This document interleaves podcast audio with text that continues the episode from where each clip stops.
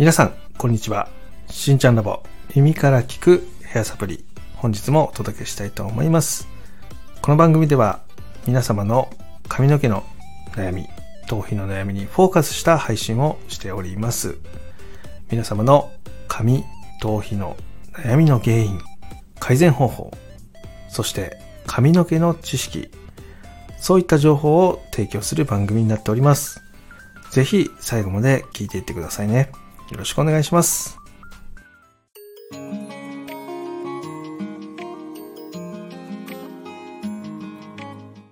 ちゃんラボ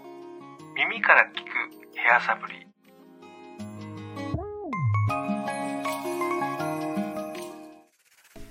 はい、皆さんこんにちは。今日はですよ、今日はこれから紫外線が強くなっていきますので、紫外線による髪への負担、そこについて話をしていこうかなっていうふうに思ってます。皆さんお肌のケアっていうのをしっかりしてるんですよ。だけど髪のケアっていうのをしっかりしてないんですよね。だからこの紫外線が強くなっていく時期で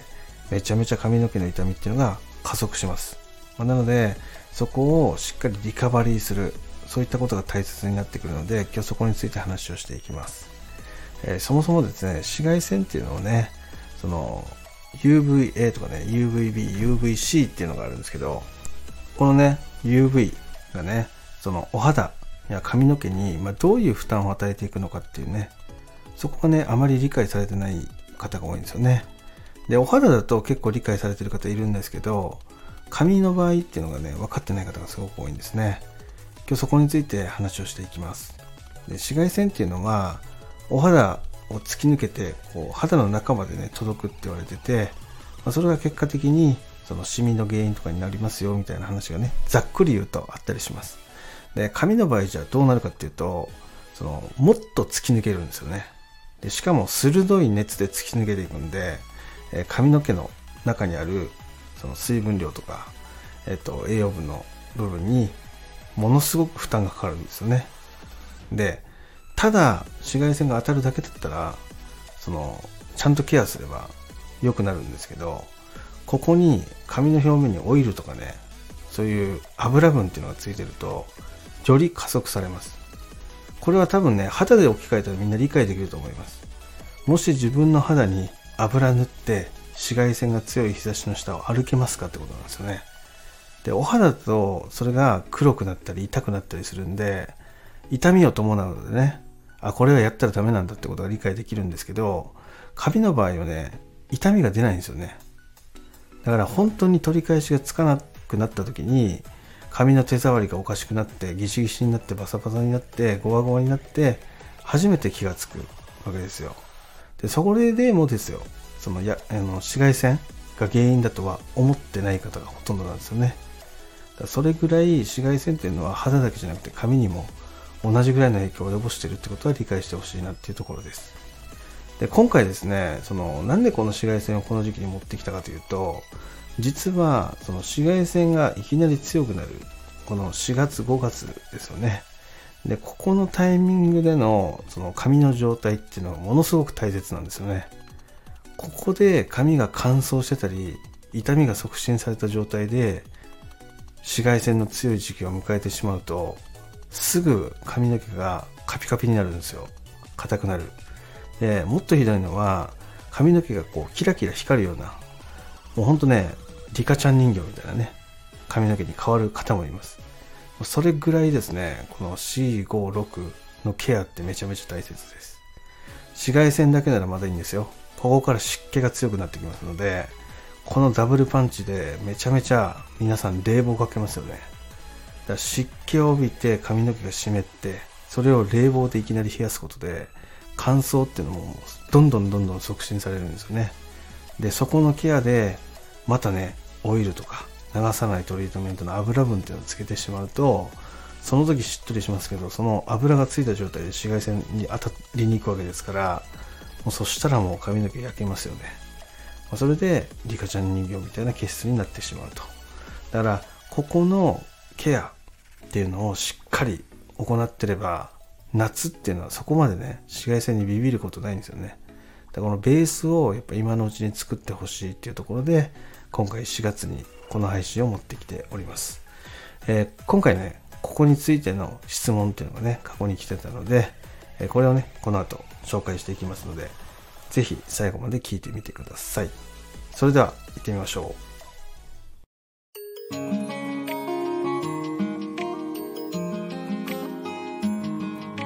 しんちゃんラボ、耳から聞くヘアサプリ。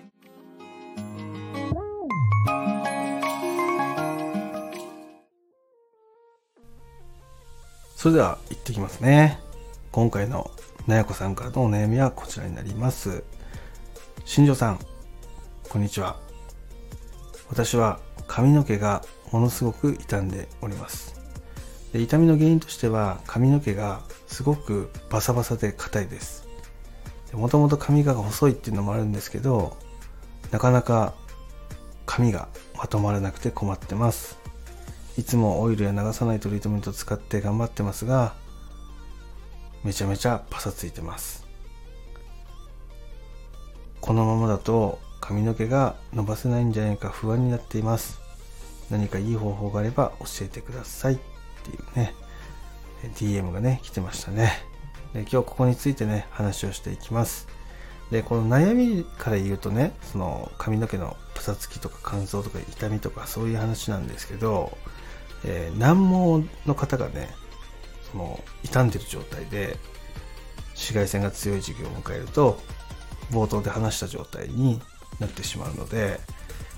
私はその今のケアよりもこれから来る紫外線の対策っていうのをまずした方がいいですよって話をしました。やっぱそもそも髪の毛を切りたくないとか伸ばしていきたいとか、そういう方であればあるほど、そのベースのケアっていうのがめちゃめちゃ大切になってきます。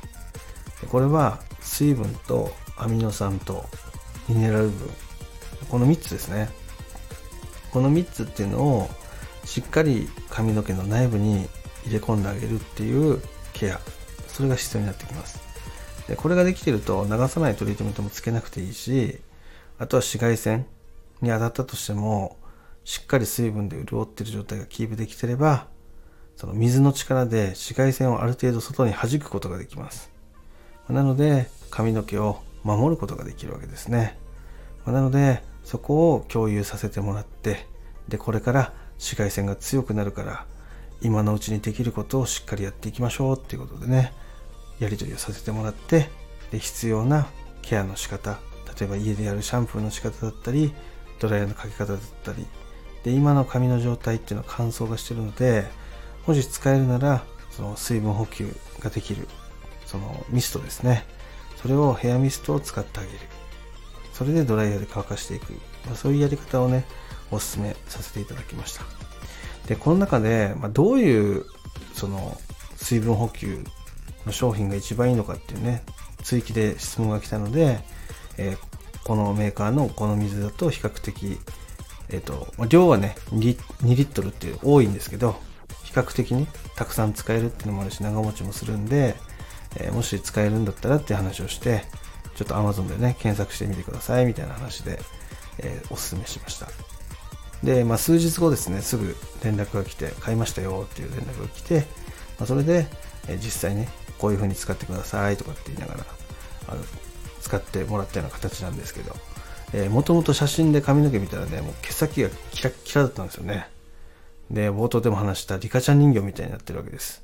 で、それがやっぱ1週間ぐらいしっかりかけてね、ドライヤーシャンプーしっかりしてあげると、このキラキラ感っていうのがなくなってた。で、髪の毛もすっごい跳ねて広がってたんですけど収まってきてる、そういう写真をね追加で送ってきてもらいました。なのでやっぱり乾燥がね一番見た目を悪くするので、乾燥の補給改善っていうのをしっかりやってあげれば、髪の毛はかなり劇的に変化するんだなと、しかも短期間でね、それはなんかこう実際ねやり取りをしてもらって、写真で見せてもらって変化を僕自身が感じることができたので、これはこれですごく良かったなっていう話になります。で、皆さんの中でもね、髪が傷んでる、で、これから紫外線本当にねやばいです。で、ここでは本当にオイルとか流さないトリートメントっていうのはねタブーになってきますので、今使ってるケア剤っていうのは一回ね保管しておいてもらって、水分補給っていうのを徹底的にやっていく、それがすごくいいんじゃないかなっていうふうに思うので、ぜひ試してみてください。また商品とかね、そういったの教えてくださいとかっていうのがあれば、それはもうレターとかで送りますので、お問い合わせいただけたらなっていうふうに思ってます。ということでね、今日はこの辺で失礼したいと思います。今日も最後まで聞いていただきありがとうございました。ではまた水曜日に。バイバイ。